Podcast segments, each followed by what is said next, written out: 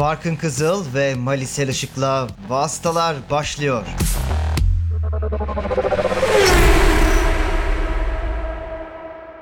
Castle Medya'da Vasıtaların 84. bölümüne hoş geldiniz. Ben Barkın Kızıl, Malisel Işık'la beraber Fransa Grand Prix'sinin ardından sizlerle birlikteyiz. Paul Ricard genelde takvimin en çok hevesle beklenen, en çok merak edilen yarışlarına ev sahipliği yapmasıyla ünlü bir pist değil ama fena bir yarış olmadı. Akıllarda kalacak bir yarış oldu. Özellikle tabii Sherlock'ların lider giderken bir kez daha kaza yapmasıyla beraber ve e, hiçbir çok ciddi tehdit altında olmadan kendi kendine bu kazayı yapmasıyla beraber hafızalarımıza bir süre boyunca kazanacak bir yarış haline gelmesiyle e, Formula 1 ile ilgili konuşmaya başlayabiliriz herhalde Mali. Evet yani e, baktığımızda Lökler şampiyonayı nerede kaybetti diye bir e, retrospektif yapacaksak sene sonunda onlardan bir tanesi burası. Yani e, gerçekten senin de söylediğin gibi üzerinde baskı oluşturacak bir durum olmamasına rağmen iyi gidiyor olmasına rağmen hani bir ara Verstappen'le önüne arkalı gittiler. Hız olarak yakınlardı ama istediğinde farkı açabiliyor gibi görünüyordu. Ve o farkı açtıktan sonra yani en azından hızını gösterdikten sonra zorlamasını gerektirecek bir şey de var mıydı? Ya burada dengeleri kurmak çok zor oluyor tabii. Buradan konuşmak kolay, risk yönetimini yapmak kolay bir şey değil. Çünkü tamamen gazdan yazını çektiğinizde de çok ciddi problemler yaşayıp daha fazla hata yapabiliyorsunuz. Ama çok zorladığınızda da o limitin üstüne çıktığınızda da e, dünyanın en iyi pilotu da olsanız o an içerisinde ki işte yani akla Senna Monaco geliyor. Onun dışında pek çok örnek geliyor. Fazla zorladığınızda da e, o tuzağa düşebiliyorsunuz. Ya bunu yapmak kolay değil şimdi. Lökleri tabii ki e, bu suçtan veya işte işin e, kabahat kısmından tamamen ayırmamak gerekiyor. Çünkü kendisi de söyledi ben bu tarz hatalar yaparsam şampiyon olmayı hak etmiyorum dedi. E, o biraz kendisine fazla yükleniyor. Ona biraz üzülüyorum açıkçası. E, ama onun dışında tabii ki kendi hatası. E, ama diğer taraftan bakıldığında da e, yani Ferrari'nin genel anlamda zaten e, bu tarz hataları yapmaya açık olmasının bir sebebi var. Bu sebebi biraz düşünmemiz gerekiyor. Niye, nedir? Hani yönetim şeklinden dolayı mı? Yoksa işte bir şekilde kazanma zorunluluğu mu, Ferrari olmanın getirdiği bir baskı mı? Sadece işleyişle ilgili düzeltilebilecek şeyler mi? Yoksa bunların hepsinin bütünü mü? Biraz oturup konuşmak gerekiyor. Ama gerçekten bu hafta sonu bu yarış 2022 Fransa Grand Prix'si Leclerc'in ve Ferrari'nin yarışı gibi görünüyordu. Hadi Carlos Sainz'in aldığı grid cezasıyla evet o kadar net bir Ferrari yarışı olmasa da Leclerc'in önde rahat olacağını düşünüyorduk. Çünkü çok hızlıydı zaten sıralama turlarında da çok hızlıydı. Carlos Sainz de çok hızlıydı. Ee, yani açıkçası bu galibiyeti bu şekilde kaybetmek e, onları çok etkilemiş olsa gerek diye düşünüyorum. Evet şampiyonada puan farkı 63 e, puana çıktı. E, Verstappen ile Leclerc arasında. Ama puan farkından çok mental olarak bulundukları yer anlamında bakıldığında Ferrari'nin işi çok zor görünüyor. Sen biraz kendine fazla yüklendiğinden bahsettin. Ben çok katılmıyorum. Yani bu sene öncesinde de e, biraz fazla bireysel hata yapan bir Sherlockler olduğunu düşünüyorum. Sadece yarışlarda değil, e, sıralama seanslarında da bazen antrenmanlarda da e, durduk yere kazalar yapıp kendi başını belaya sokabilen bir isim. O benim e, Leclerc'in şampiyonluk iddiası ile ilgili önünde uzanan en ciddi soru işareti olarak gördüğüm meseleydi. E, bir tanesi kibarlığıydı biraz. Onu aştı tamamen artık. Çok daha hırslı gözüküyor. evet. E, ikincisi de buydu bu hatalar. Kendisi de gayet farkında tabii durumun. E, bunu düzeltmek için nasıl bir çözüm bulabilir? Tabii onu da kestirmek çok kolay değil. E, sen bahsederken ben de düşündüm. Bu sezon tabii farklı Ferrari'nin durumu ama önceki sezonlarda e, hani bir fırsat geldiği zaman Ferrari bir noktada hızlı olduğu zaman o nadir gelen bir şans oluyordu. Ayaklara çok fazla gelmeyen bir şans oluyordu Ferrari cephesinde. Bence o ister istemez bir baskı yaratıyordu. Bu hafta sonu hızlıyız. Mutlaka bir şeyler yapmak zorundayız yani. Fırsat bu fırsat gibi bir durum oluşuyordu.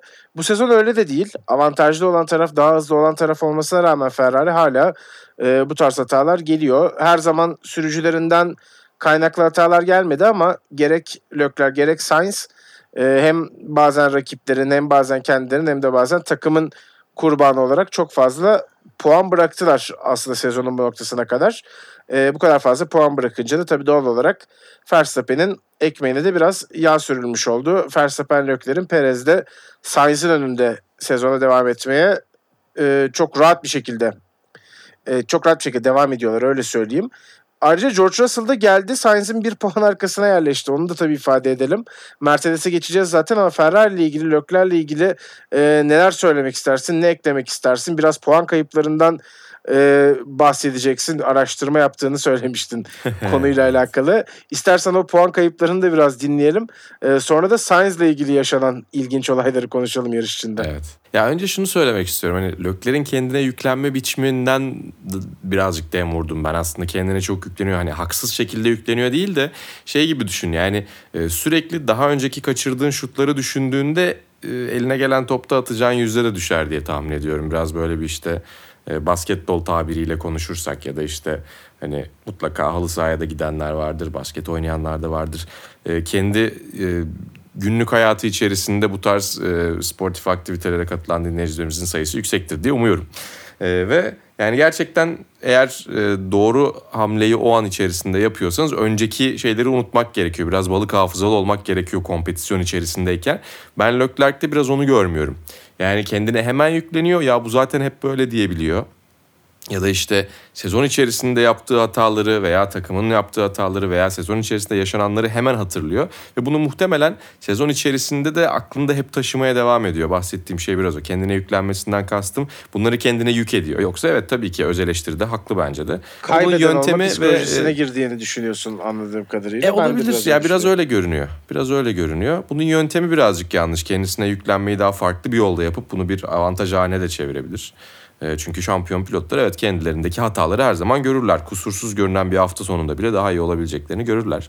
Hatta zamanında e, Stephen Fry ile Hugh Laurie'nin çok güzel bir skeci vardır. E, onların komedyen oldukları zamanlarda hani süperstar olmadıkları zamanlarda.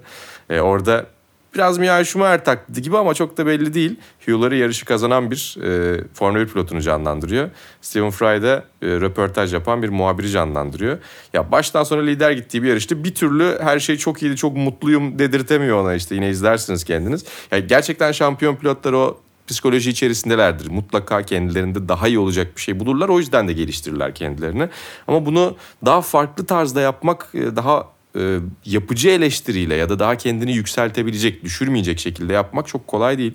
O yüzden diyoruz işte hani Tsunoda'nın psikolojik destek alması hani konuşuluyor, haber oluyor.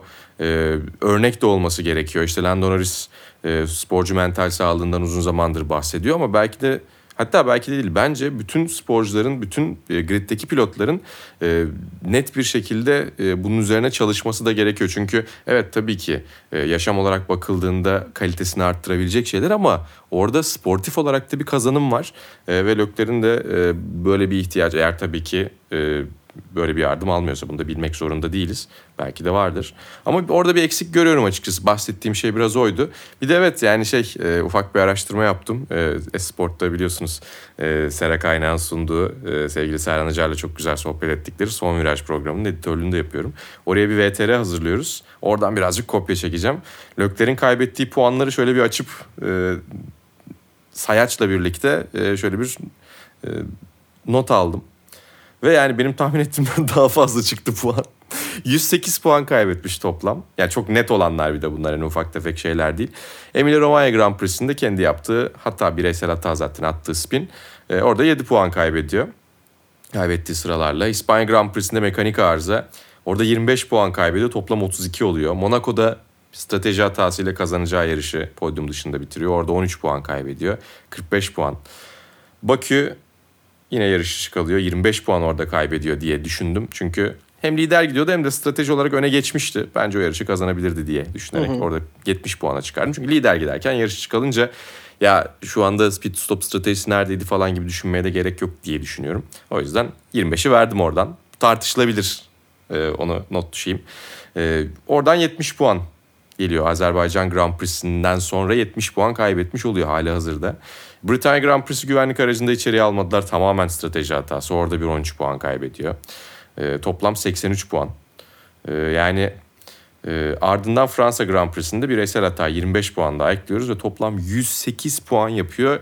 Ya ben hep görüyoruz ya işte hani 3 kez yarış lider giderken e, yarışçı kaldı. O yüzden 25'er puandan 75 puan. Genelde bu bantta dönüyor şu anda sosyal medyada gördüğüm puan kayıpları.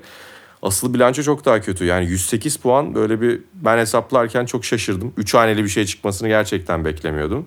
Ve 108 puan diyoruz ama yani şu anki puan farkı 63.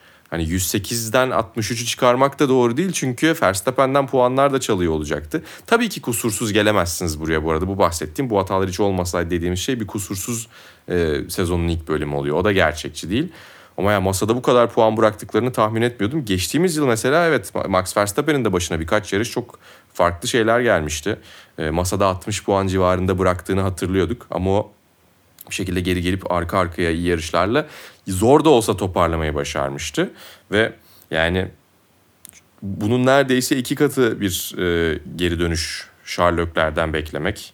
Üstüne belki de çok fazla hata yapmayan bir Max Verstappen'den ve Red Bull'dan bunu beklemek hiç kolay olmayacak gibi görünüyor. Yani tabii şampiyonluk mücadelesini sürmesini biz isteriz. Kim şampiyonluk mücadelesi veriyor olursa olsun. Tek taraflı olması çünkü keyifli olmuyor. Hem üzerine konuşacak şey azalıyor hem genel anlamda seyir zevki düşüyor. E, o yüzden tabii ki Sherlock'lerin ve Ferrari'nin yetişmesini isteriz. Farkı kapatmasını, biraz kafa gösterebilmesini, biraz mücadele etmesini isteriz. Ama bu hesaplama içerisinde baktığımda benim biraz gözüm korktu bu anlamda. Yani bir seyirci olarak, e, bir şampiyonluk mücadelesi isteyen bir seyirci olarak benim biraz gözüm korktu. Evet, zaten e, şu anda da 63 puan var senin de dediğin gibi. Hı hı. Bir teselli belki sezonun uzun olması ve Red Bull'un %100 e, güvenilir bir otomobilin olmaması sayılabilir. Ama bireysel hata anlamında gerçekten Verstappen çok çok olgunlaştı. E, yeteneğini artık tamamen e, konsantrasyonla beraber de kanalize edebiliyor. O önceki ateşli hareketleri denemiyor. Denememesi onun için daha iyi. E, önde gittiği yarışta mesela bu yarışta da bence biraz tempoyu kontrollü bir şekilde sürdürdü. Çok da e, nasıl söyleyeyim soğukkanlı ve tecrübeli bir şekilde yarışıyor. Kendi daha önce gösterdiklerine kıyasla o yüzden de daha hataya gidiyor zaten. E, şampiyonada da rahat bir şekilde liderliğe geldi. E, Ferrari'nin istersen e, bahsini kapatmadan önce biraz Carlos Sainz ile ilgili yaşananlardan da bahsedelim. E, çok saçma bir aceleyle pit yolundan dışarıya bıraktılar Carlos Sainz'i. Orada bir 5 saniye ceza zaten geldi. Durduk yere gelen bir 5 saniye ceza. Hiç e, almaları hesapta olmayan bir ceza bana sorarsan. Zaten yani Albon'un arkasında çıksa ne olacak? Hemen çok hızlı bir şekilde geçebilirdi Albon'u. Oradan bir 5 saniye kaybettiler.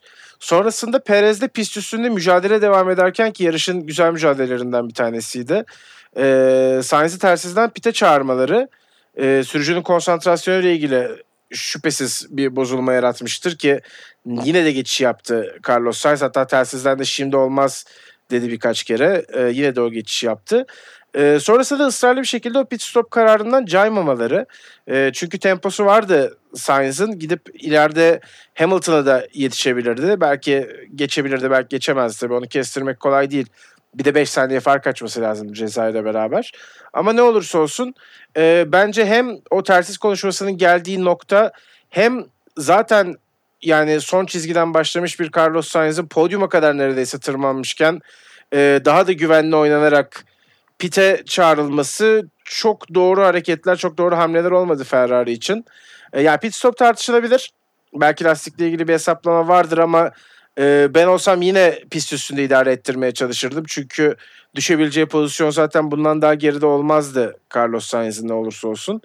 E, aynı zamanda o işte e, pit stop çağrısının zamanlaması vesaire hala Ferrari pit duvarının saçma sapan işler yapmaya devam ettiğini de gösteriyor.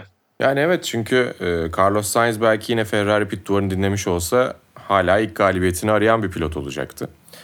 E, Silverstone'da hem Lökler'e hem de Carlos Sainz'a dezavantaj oluşturacak şekilde şeyleri denemeye çalıştılar. Carlos Sainz bunu kabul etmedi. Hatta Monaco'ya gittiğimizde de e, belki iki pilotuna birden yanlış hamle yaptıracakken Carlos Sainz biraz orada kendini kurtarmış oldu. Yani e, bunları düşünmek zorunda kalıyor olmaları pilotların bence kötü. E, Mattia Binotto evet doğru taktikti demiş. Olabilir bu arada gerçekten hani e, yumuşak hamur lastiklerle sona gittiklerinde çok ciddi bir e, puanı da riske edebilirlerdi. En azından puanları almaya da çalışmış olabilirler.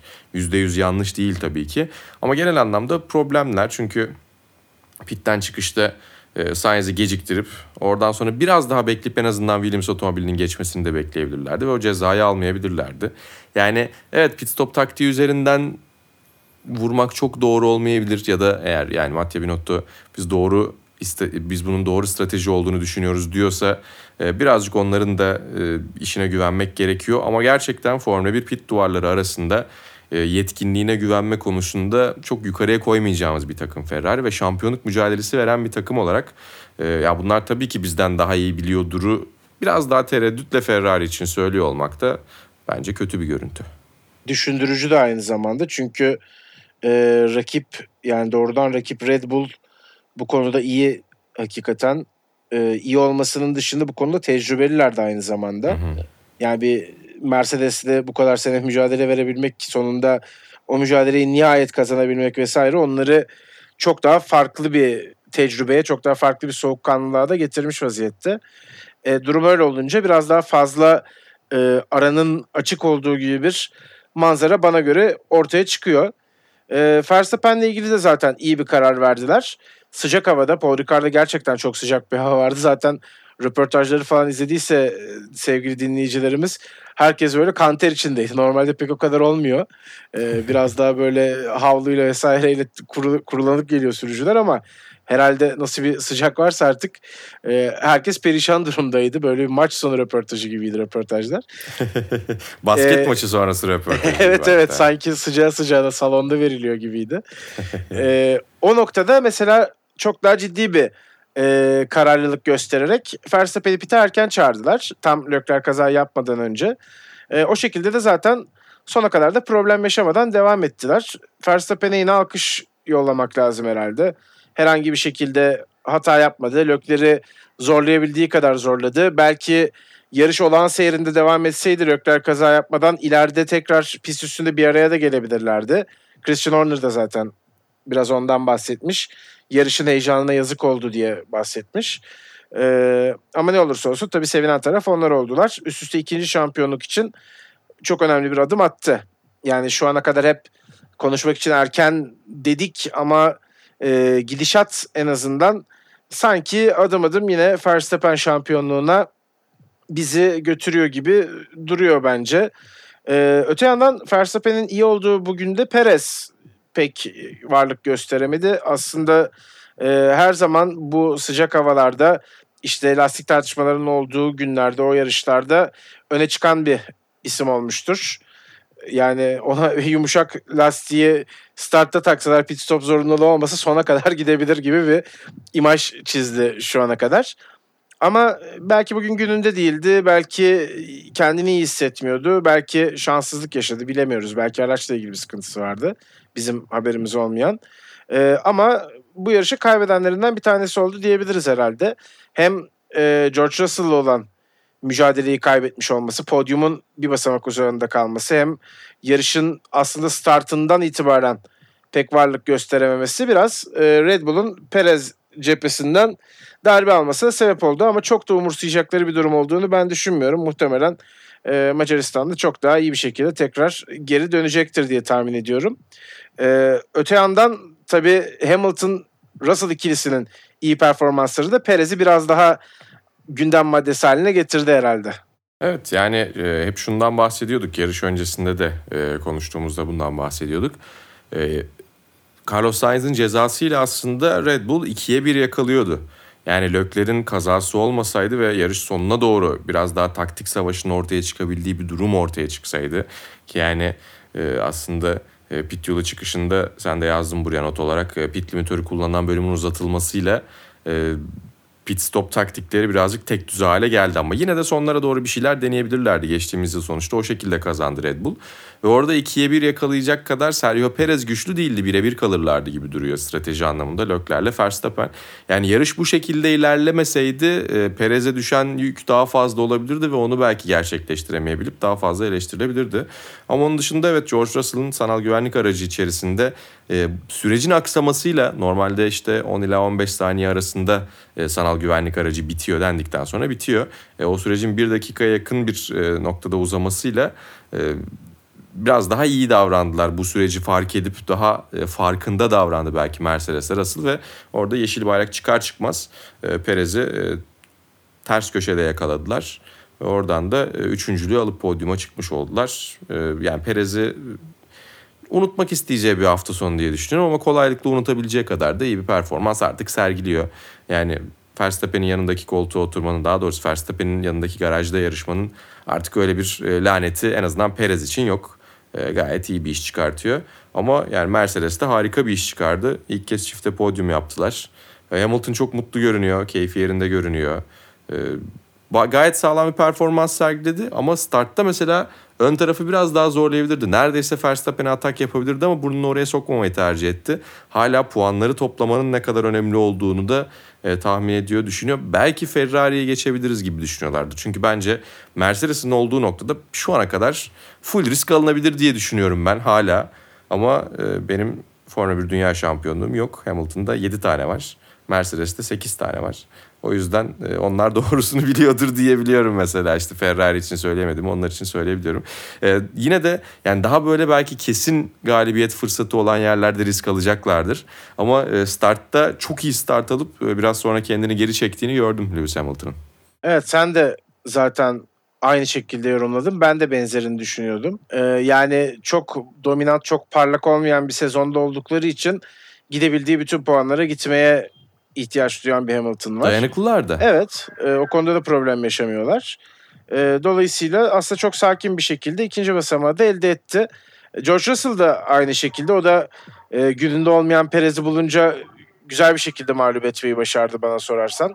2 e, ve 3. basamaklar Mercedes için harika sonuç. Bu sezon ilk kez e, zaten çifte podyum yapabildiler. İlk kez ikincilik elde ettiler. E, zaten başka türlü de olmuyor. Yani ikinci olmadan çifte podyum yapamıyorsunuz en azından.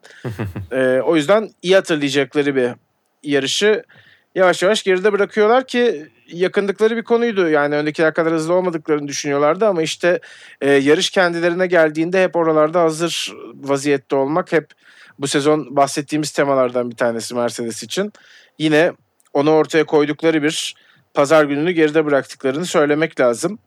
Ee, onun dışında biraz geri kalanlardan da bahsedelim tabii ki. Ee, Fernando Alonso bu favori beşlinin arkasında yer aldı. Leclerc olsaydı favori altının arkasında yer alacaktı. Çok da rahat bir yarış çıkarttı. Yarışı kontrolünü tamamen elinde tutan bir Fernando Alonso gördük. Hatta McLaren'lara biraz gel gel yapan bir Alonso da oldu. Ee, yani bu kadar e, mücadeleci bir orta gridde bu performanslara ihtiyacı var. Yani puan tablosuna baktığımız zaman sadece 10. basamakta Fernando Alonso. Şu ana kadar çok istikrarlı puanlara gidemedi. Ee, ama gidemeyeceği anlamına gelmiyor. Mesela Ocon'a karşı da ciddi bir e, mağlubiyeti var puan tablosunda. Biraz daha şanssızlıkları yaşayan taraf oluyordu hep Alonso. Ee, genelde bir sıkıntı oldu mu Alonso'yu buluyordu Alpin cephesinde. Ama Ocon'un kendi evinde bu defa Alonso'nun şovunu izledik. Hı hı. Ya Esteban Ocon'u da takdir etmek gerekiyor. Gerçekten o da iyi işler çıkartıyor. Sezona çok daha güçlü başlamıştı o. Senin de söylediğin gibi Alonso'nun 4 puan 4 yarış arka arkaya puan alamadığı bir e, bölüm vardı. Suudi Arabistan'dan e, Miami'nin Miami Grand Prix dahil olmak üzere Miami'nin sonuna kadar. E, Esteban Ocon ise sezona daha iyi başlayan isimdi. İşte ilk 3 yarıştan puan aldığı, altıncılık gördüğü, uzun süre e, Alpine'in o sezonki, yani bu sezonki en iyi performansıydı Alonso'nun Britanya'daki beşinciliğine kadar. Ama bir taraftan Alonso da artık son 7 yarıştır puan alıyor. E, Esteban Ocon'la farkı azar azar kapattığı yarışlar oluyor. Ocon'dan da iyi performanslar görüyoruz. O da Avusturya'da 5. oldu sonra. Yani Alpine hızlı bir şekilde önlere doğru ilerliyor ki onlar da McLaren'ı geride bıraktılar. Bence Alpine için ikisini bir arada düşündüğümüzde e, McLaren'ın 4 puan önüne geçtiler. Takımlar şampiyonasında Mercedes'in arkasında 4. sıradalar. Mercedes'in çok arkasındalar tabii ama 4. sıradalar. Yani ilk üçün dışındaki o dördüncülük mücadelesi herhalde yıllardır şöyle bir 3-4 senedir ya üçüncülük ya dördüncülük mücadelesi. E, takımlar şampiyonasının en keyifli kısmı, en tatlı kısmı e, ve şu anda orada da Alpine'de McLaren var. E, ve gerçekten iyi iş çıkartıyorlar Alpine. E, ama tabii onların şampiyonluk mücadelesi verebilecek bir takım haline bir türlü gelememesini de ben biraz e, ilginç buluyorum. Ya çok fazla bütçe ayırmıyorlar ama şimdi bütçe kısıtlamasıyla Alpine'in işte McLaren'ın parlayabileceği bir ortam bence Formula 1'de oluştu diye düşünüyordum. Belki de ben yanılıyorumdur. E, çünkü Fernando Alonso şampiyonluk mücadelesi vermek istiyor. E, şampiyonluk mücadelesi olacak bir otomobile geldiğinde de Esteban Ocon'la da mücadele edecek aynı zamanda. O da çünkü yetenekli bir pilot. E, ama şu andaki gidişattan memnun olduklarını düşünüyorum. Bir iki sene daha buralarda olmayı yine de Fernando Alonso istemeyecektir. Hala çünkü üçüncü şampiyonluğu bir şekilde istiyor. Ve e, Alpin yarışlar kazanabilir. Alpin podyumlara çıkabilir. Alpin ara ara yukarılara çıkabilir ama yani şu anda ileriye doğru önümüzdeki 3-4 yıllık süre içerisinde e, neler yapabilir bilmiyorum. Ama dediğim gibi bu sezondan bence memnunlardır. Ama yine de bence bu sezonu kesin podyum veya galibiyetle kapatmak istiyorlardır diye düşünüyorum. Hani geçen seneki gibi tabii ki e, ekstra işler olması gerekiyor. Mercedes'in de yarış kazanabilmesi için öndekilere bir işler olması gerekiyor. Ama o fırsatlar içerisinde e, sezonun son bölümüne doğru Alpine'den atak görmemiz gerekiyor diye düşünüyorum. Evet zaten bu sezonda öndekilere bir şey olmaya en teşne sezonlardan bir tanesi. O yüzden evet, fırsat yani. kollamanın önemli olduğu bir yıldayız bu sene. Ocon sen Ocon'dan bahsettin. Tabii bir ceza aldı o da. Yuki Tsunoda'ya spin attırdı. Kendi hatası gibi gözüküyor açıkçası. Bence çok tartışılacak Evet, bir durum yoktu. Haklı duran bir Doğru ceza. cezaydı. Hı hı. Ee, McLaren'dan da biraz bahsedelim. Onlar da güncelleme getirdiler ama büyük bir sıçrama olmadı açıkçası. Alfa Tauri de güncelleme getirdi. Onlar da McLaren'la Alfa Tauri en madde olarak bakıldığında yani hani kaç maddelik güncelleme getirdiler. Onları FIA'ya deklare ediyorlar ya. Ee, orada en kalabalık listeye gelen iki takımdı. Ya çok net bir kazanım ikisinden de görmedik. O çünkü güncellemeleri anlamak da belki işte pist e, spesifik olarak bakıldığında e, onları tam olarak sonraki yarışlarda faydalarını sağlayacakları bir şekilde de getirip denemiş olabilirler. Ama dediğim gibi ikisinin de e, şeyi yoktu yani. İlginçti. Ya sanki Sunoda kazada bulmasa kendisini belki biraz daha bir şeyler gösterebilirdi. Gazi'ye göre daha avantajlı olan taraftaydı. Daha iyi gelmişti yarışa kadar. Ee, bir şey göremedik tabii nihayetinde. Zaten puansız geçti Alfa Tauri. McLaren bir şekilde iki sürücüsüyle de puan almayı başardı. Ya Norris radar altından hep oralarda olmaya devam ediyor ama çok yukarıya gidebilecek, çok büyük sürprizlere imza atabilecek bir otomobil pek bulamadı gibi. Ee, Bulduğunda da podyuma çıkıyor. Aynen öyle. Mesela Emilia Romanya'da podyuma çıktı. ama Ricardo için pek aynısını söylemek kolay değil. Onun biraz daha 40 yılda bir denebilecek e, mucizevi performansları olduğunu gördük. Yani geçen yıl evet yani bir büyük başarısı var tabii ki ama genel karneye baktığımız zaman çok çok geride. Zaten çok konuştuğumuz mevzulardan bir tanesi. McLaren'da kalmaya devam edecek mi etmeyecek mi? Bu hafta sonunda da Aston Martin'leri geçebildi. Alpine'le olan rekabette mesela o dörtlünün sonuncusu oldu Daniel Ricciardo. Ee, yine çok fazla bir ilerleme kaydettiğini söylemek kolay değil. Ee, Aston Martin demişken Lance Stroll'ün de iyi bir onunculuk aldığını herhalde ifade etmek lazım. Takım arkadaşı Sebastian Vettel'e de son virajda net bir savunma yaptı. Böyle sert bir savunma yaptı. Ki Vettel'in de ne kadar aslında atak olduğu orada bir puan için Stroll'ü de hemen yemeye çalıştığını da altını çizmek lazım herhalde bu noktada. Ya Stroll'ü baştan sona övmek gerekiyor. Startla birlikte zaten çok öne gelmişti. Yarışı gayet iyi götürdü. Vettel'le gayet iyi bir iş çıkardı. Ee, üstüne bence e, ustaca bir son viraj savunması, ustaca bir son tur savunması aynı zamanda. Turun içerisinde de e, çeşitli noktalarda e, savunuyor. Bence gayet güzeldi. Umarım buradan Aston Martin'in biraz daha e, toparlayacağı bir e, noktaya da ilerleriz. Onlar çok geride kaldılar. Onları biraz daha önde görmek isterdik. Yani orta sıranın çok genişlediği bir yerde onlar neredeyse son sıra takımları içerisindeler. Yani Haas arada öne çıkıyor. Alfa Romeo arada öne çıkıyor. Williams dahi arada önlere doğru çıkıyor ki onlar da yine e, antrenman turlarında fena değillerdi. Yarış onlara belki çok iyi davranmadı ama e, yine yani e, Alex Albon'un 13. olduğu bir e, yarıştan bahsediyoruz. Fena gitmiyorlar 12. 13. olabiliyorlar. Tabii ki yarışçı kalanlarla da alakası var bunun. Ama yani beklentinin altında kalma açısından sezon içerisinde bakıldığında uzağında kalma açısından ilerleyememe açısından e, güncellemelere rağmen ilerleyememe açısından Aston Martin'in e, başı çektiğini düşünüyorum. E, o yüzden onların biraz daha toparlayabileceği fırsatları da yakalaması gerekiyor. Ama yani çok da bir gidişat görmüyorum daha doğrusu öyle söyleyeyim Aston Martin'le ilgili. Ama tabii ilk sene içerisinde e, yeni kuralların ilk senesinde o gidişatı görememek çok mümkün. Onlar bir yeniden yapılanma içerisindeler. Şimdiden ya işte Aston kurtarır veya kurtarmaz demek çok doğru değil belki. Ee, yani onların da bir 3-4 senelik hatta 5 senelik bir kalkınma planları var. Ee, o planların içerisinde Sebastian Vettel 5. senenin sonuna kadar bence olmaz. Lance Stroll da herhalde olur diye tahmin ediyorum. Çünkü hani e, Lawrence Stroll bir taraftan tabii ki oğlunu yarıştırmak istiyor. Bir taraftan başarı da istiyor. Yani otomobili ise Lance Stroll ortalama ve ortalamanın bazen üstü bazen altı performanslar sergileyebilecek bir pilot. O yüzden ya bunun burada ne işi var demek de çok doğru değil. Sadece e, babası takımın sahibi diye e, Lance Stroll'u da yeteneksiz bir pilot gibi görmek doğru değil. Bence istikrarsız sadece en büyük sıkıntısı o. E, o da otomobille de alakalı olabiliyor. Otomobilin istikrarı olmadığında e, o istikrarı sağlayabilecek pilotlar, otomobilin eksiklerini kapatıp istikrarı sağlayabilecek pilotlar zaten e, çok fazla denk gelmiyor. Ha, otomobil iyiyse bundan performans çıkartabilecek pilotlar daha fazla. E, Lance Stroll da o grubun içerisinde bence sonlardan girer. E, bugün de bence övülmesi gereken bir iş yaptı. O yüzden de övmeliyiz. Ee, onun dışında yani bu e, hani bu adamın burada yarışmasının bir sebebi var denen pilotlar arasında gerek sponsor olsun gerek e, aile faktörü olsun iyi bir pilot olduğunda bence söylemek lazım Lance Stroll'ün yani çok daha kötülerini yıllar içinde de yakın zamanda da gördük. E tabii Nikita Mazepin'le aynı kefeye koymaya da gerek yok. O da haksızlık olur. Ee, Çok bir de büyük 23 haksızlık o yaşında da. yani olgunluk dönemi takımın parlak dönemine denk gelebilir hala. Aslında biraz belki öyle de düşünmek lazım.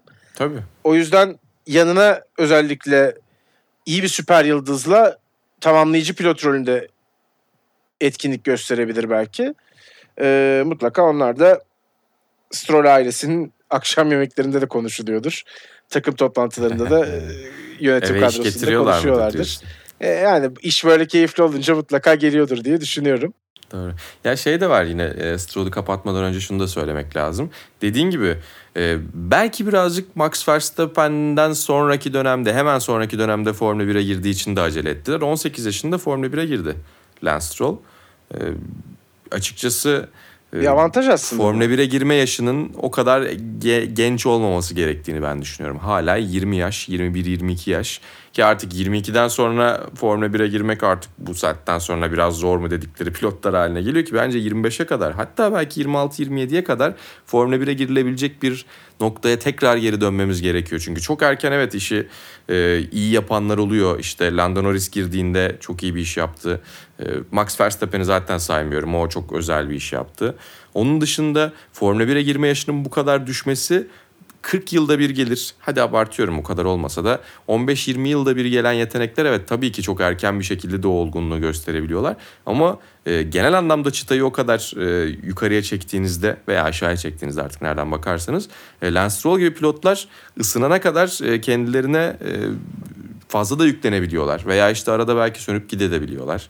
E, o yüzden yani onu da hatırlatmak lazım. Sen iyi söyledin onu yani. Şu anda 23 yaşında ve yani 18 yaşında Formula 1'e girmiş bir e, pilot Lance Stroll. Belki 1-2 sene daha pişseydi çok daha hazır bir şekilde de gelebilirdi. Belki 1-2 sene pişmiş olsaydı e, istediği fırsatı yakalayıp orada yarışacak koltuk da bulamayabilirlerdi. Hani hazır bulduk ve Williams'la Formula 1'e giriyoruz demiş de olabilirler tabii ki onu bilmiyorum.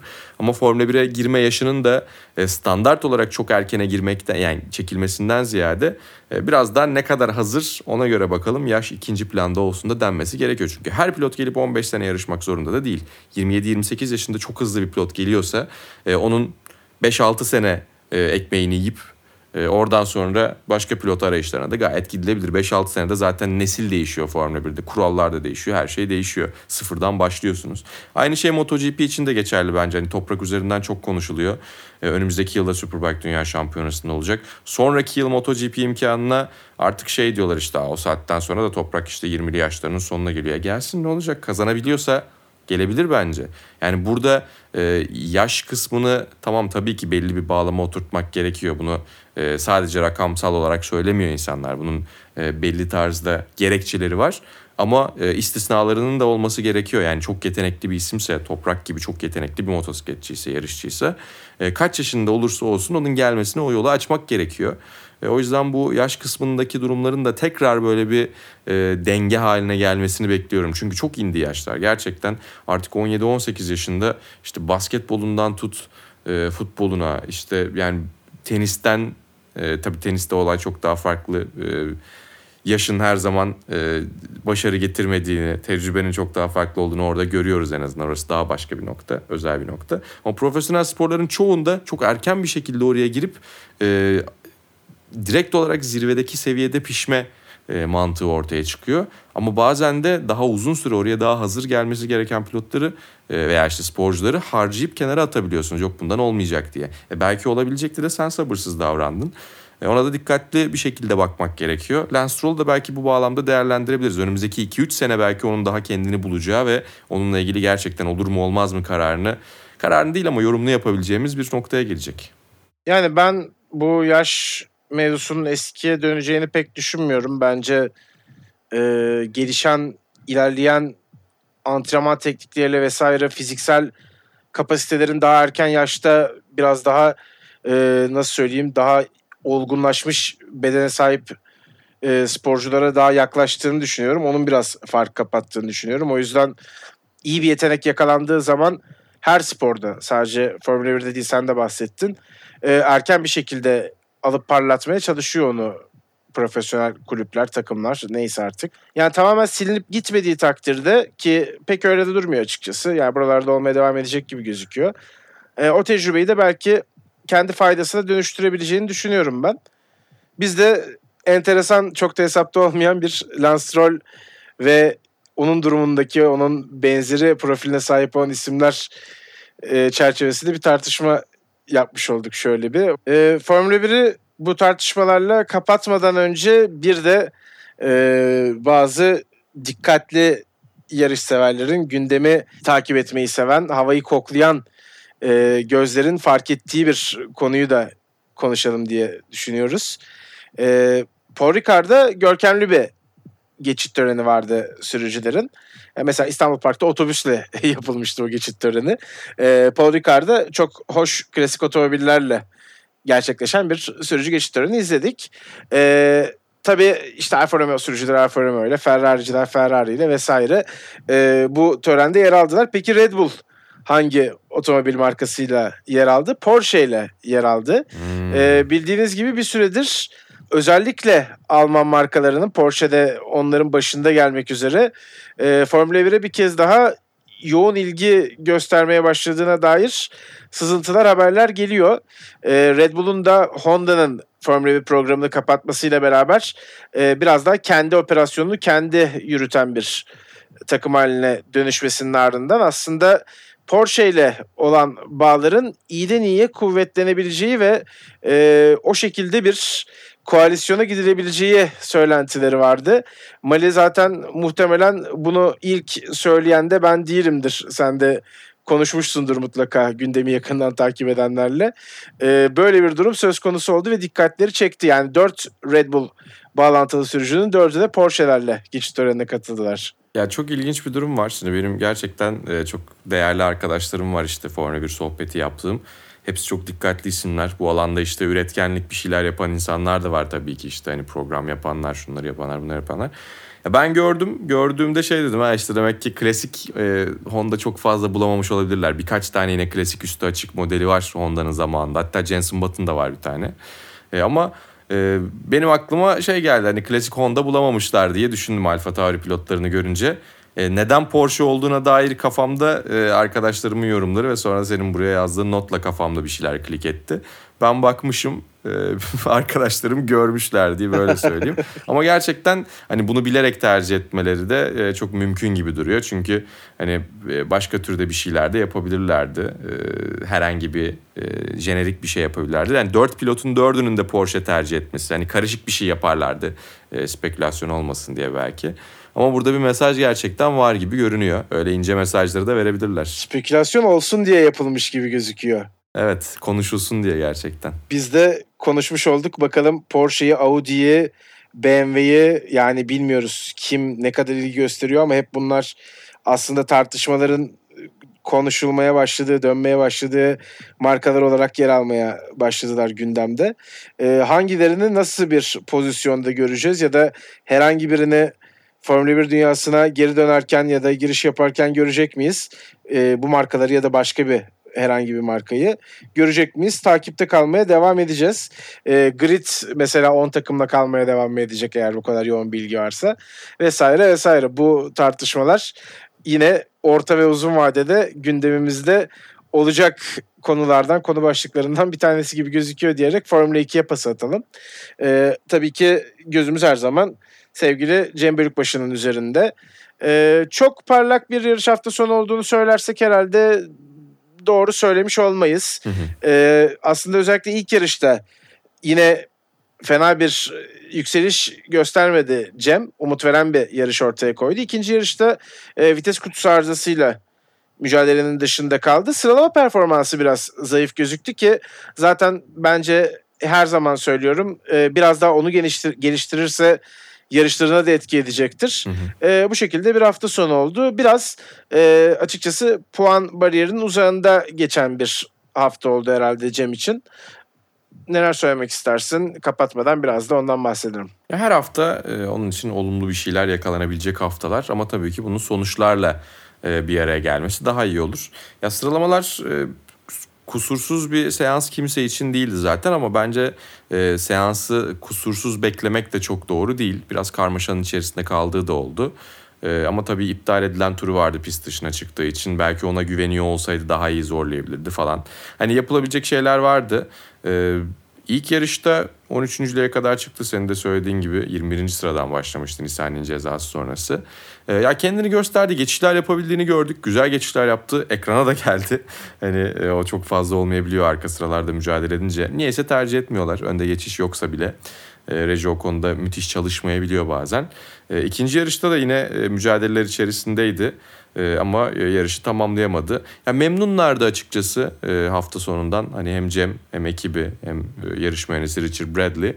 Bir şekilde bu yıl öğrenme yılı arada güzel sonuçlar gelirse de puan gelirse de ekstra olarak yazacaklar. Ama puanların gelmesi gerekiyor gibi artık. Yavaş yavaş onun vakti geliyor gibi. Umarız Cem de o fırsatları bulup değerlendirir. Evet böylece biz de vasıtaların bir bölümünün daha sonuna geliyoruz. Takvimin yaz arası öncesi bu çok yoğun ve civcivli olduğu kısmında üst üste her hafta zaten sizlerle beraber olmaya da devam edeceğiz. Önümüzdeki haftanın hemen başında tekrar görüşünceye dek şimdilik hoşçakalın. Hoşçakalın.